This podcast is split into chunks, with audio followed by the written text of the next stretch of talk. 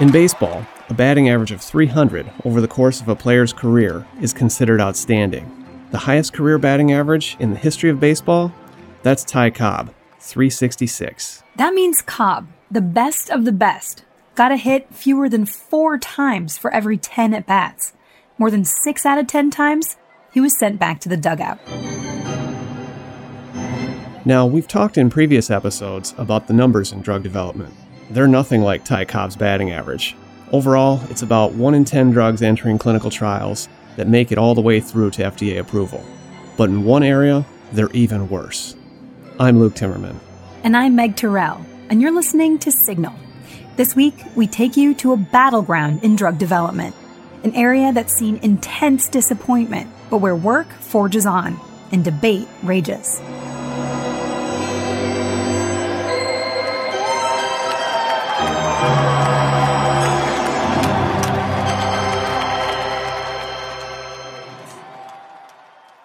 So for batting averages, we were talking 3 out of 10. In this field, try 1 out of 244.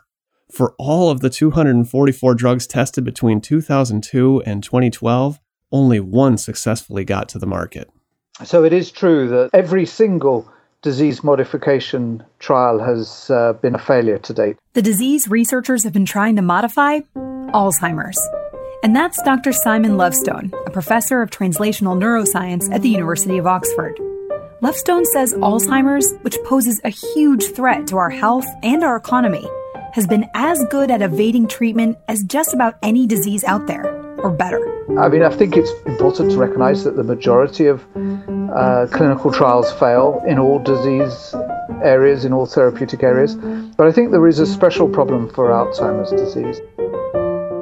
Let's put that special problem into context. The last Alzheimer's drug approved was in December of 2014, and it was a combination of two existing drugs. Before that, a new medicine for Alzheimer's hadn't entered the market since 2003.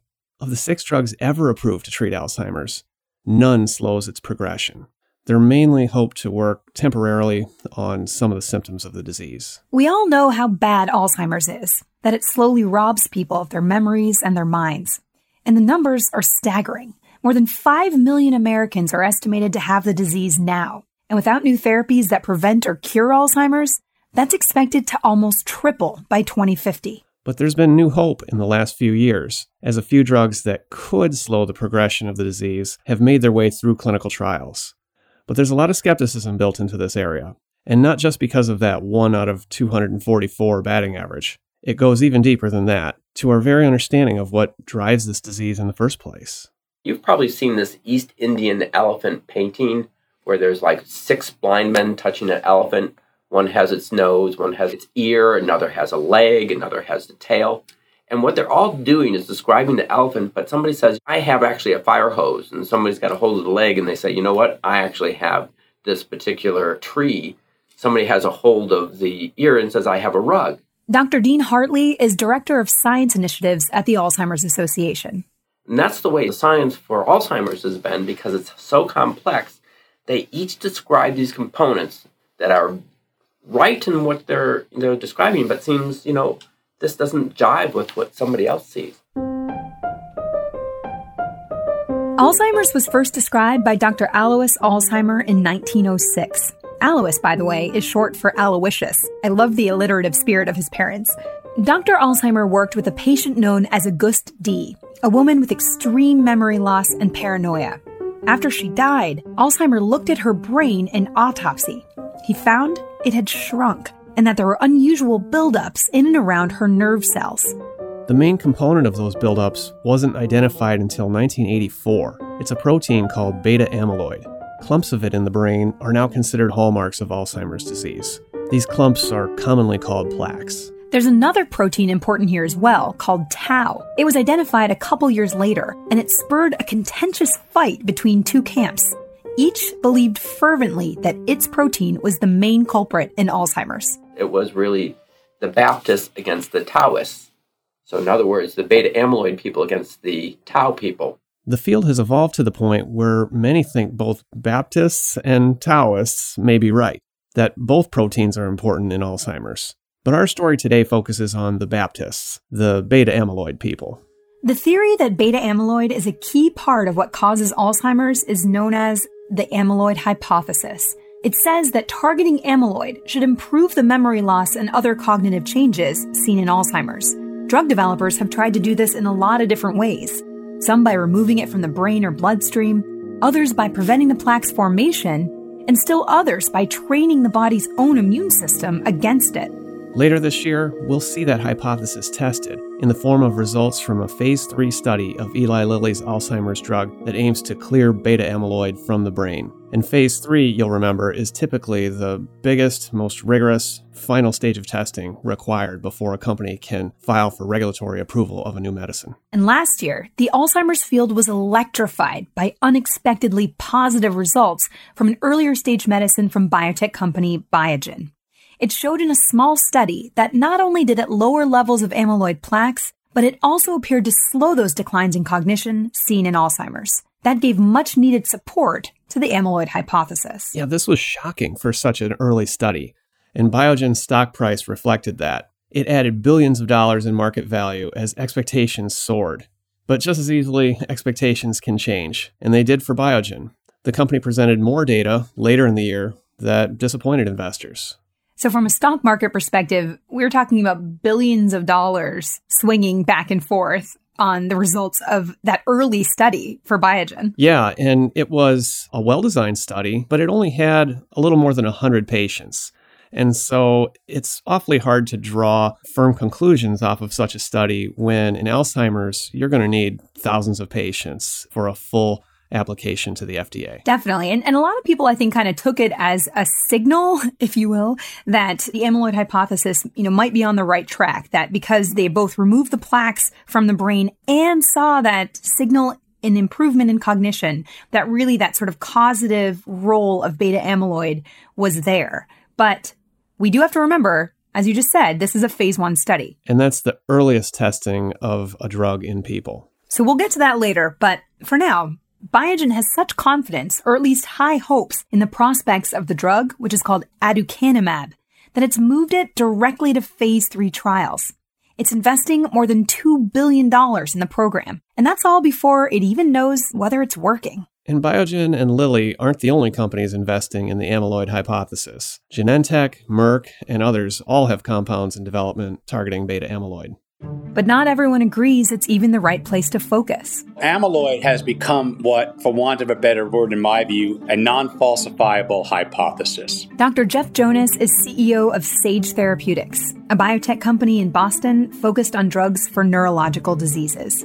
He's skeptical of the amyloid hypothesis, and maybe that's putting it mildly. It has become almost an industry in and of itself the bulk of many clinical trials have typically failed, and in some cases, actually made patients worse. And as each trial has failed or given equivocal data, new facts are invoked to try to explain away the negative findings. Jonas was the chief medical officer of the company that brought the last new Alzheimer's drug, Namenda, to the market. And he doesn't believe amyloid is the route to a cure for Alzheimer's disease. Amyloid's in the brain, we know that. But what role it has in the etiology of Alzheimer's, I believe, is, is unproven. I think it may just as well be a bystander event as well as it may be causative. So, is amyloid the cause of Alzheimer's or just an effect? And by trying to remove it, you know, you, you, you, may not be the way to get these patients better. And so far, I think the you know the long string of clinical failures does not augur well for this approach to be a breakthrough therapeutic intervention for Alzheimer's disease. Jonas may have a point. I think it's natural to be a bit skeptical when people put so many chips on one idea. The history of science would say that uh, you, are better off trying a thousand different things and seeing what might work. And I think we might still be in that experimental phase, trying to figure out what the best angle of attack really might be for Alzheimer's. Yeah, it's very interesting to hear Jonas talk about this, saying beta amyloid is like an industry in and of itself, that essentially any failure that we've seen in the space can be explained away.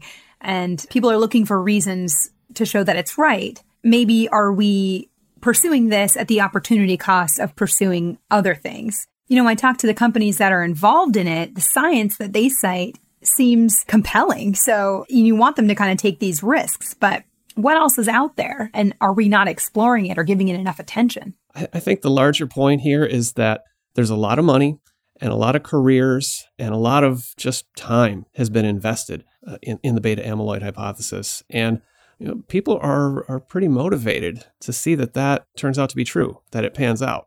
And yeah, I, I think I think Jeff might have a, a reasonable point that y- you have to wonder what we might be missing. What's the opportunity cost? But those pursuing the amyloid hypothesis don't see those past studies as failures, despite that dismal batting average. Now, the field has learned a lot, especially, say, in the last 10 years. That's Dr. Eric Siemers, medical director of Lilly's Alzheimer's disease team. One of the things, in fact, when you talk about trials being failures, at least in our mind, a trial is not a failure if you learn something from it that moves you ahead. It's only a failure if the drug doesn't work and you don't learn anything from it. Lilly went through exactly that. In 2012, two large studies of its drug, called solanezumab, failed to meet their goals of improving cognition.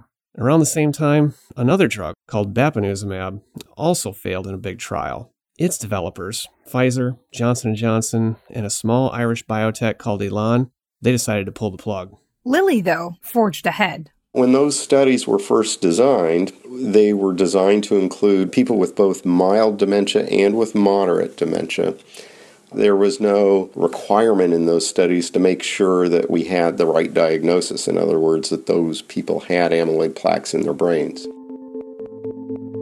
Let's just stop here for a second and think about that.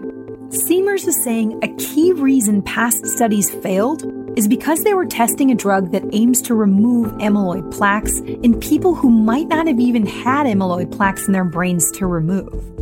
So, what we learned from those two studies, even though they were negative, is that when you looked at people with just mild disease, so not looking at the moderates, but people looking at with just mild disease, and then you combine the two studies to get a larger uh, sample, we, we saw what we think is a signal that there appeared to be an effect in people with mild but not moderate dementia.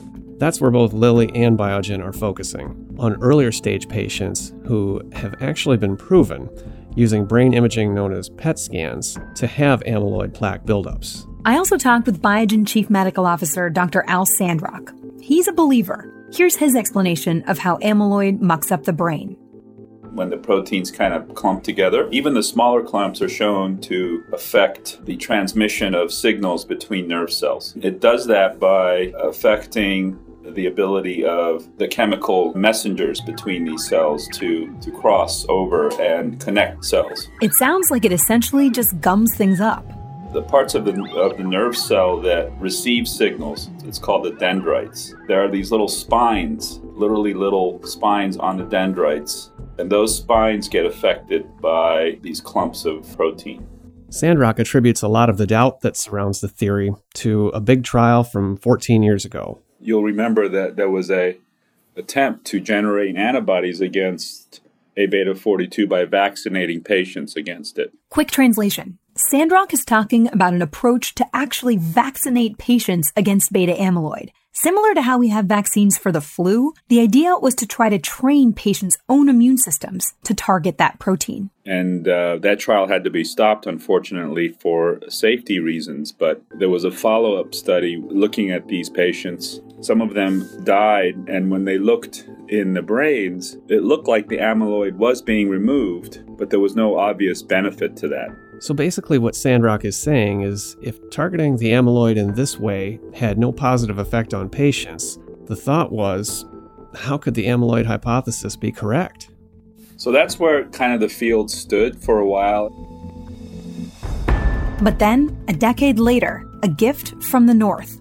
A paper published in the journal Nature found that a few lucky Icelanders have a genetic mutation that appears to protect them against developing Alzheimer's. The mutation is in a gene called APP, which stands for amyloid beta precursor protein. It's been known that some mutations to APP are associated with early onset Alzheimer's. People fortunate enough to have these genes don't form as many beta amyloid plaques. and they turned out to have a much lower risk of developing Alzheimer's. Scientists were quoted in Nature at the time saying beta amyloid was now the prime therapeutic target for Alzheimer's. Definitely a boost for the Baptists. But was it enough for everyone else?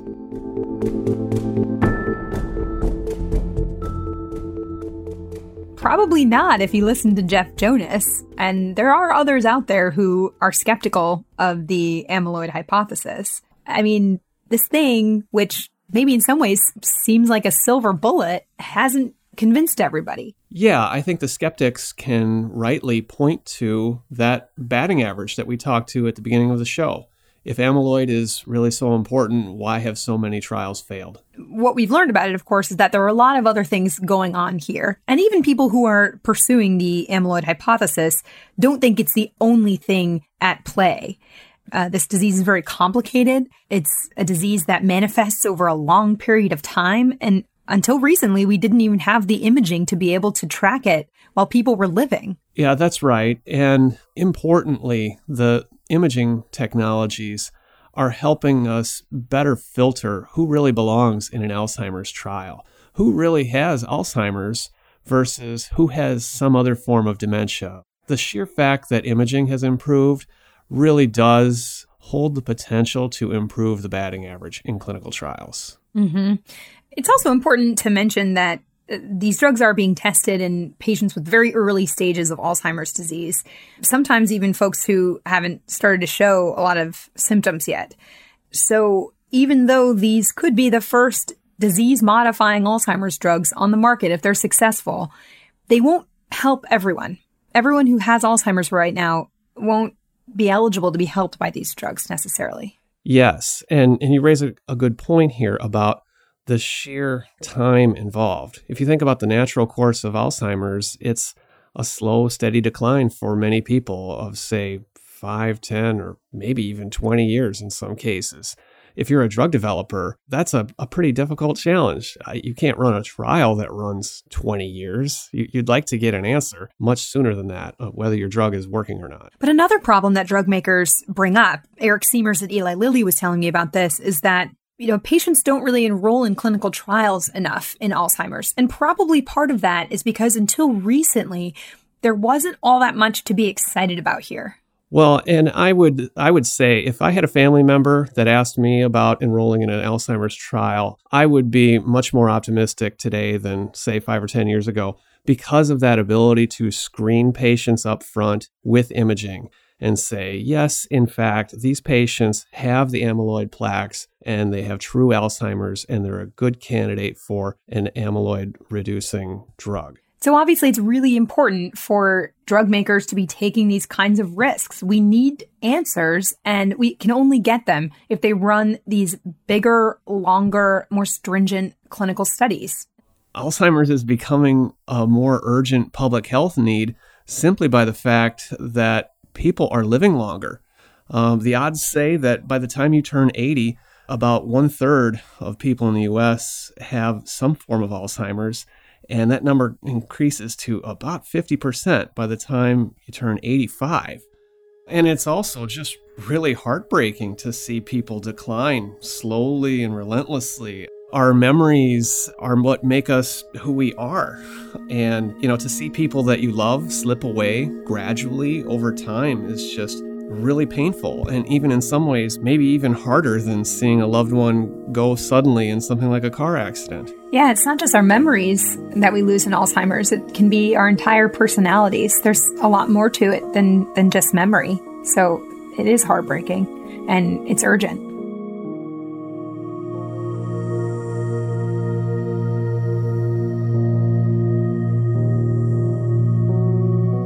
Thanks for tuning in to Signal. We're a production of STAT, a national news publication reporting from the frontiers of health and medicine. Our show is produced by Katie Heiler. Signal's senior editor is Jeff DelViscio. And we want to hear from you. Email us at statpodcast at gmail.com or tweet us at statnews hashtag signal.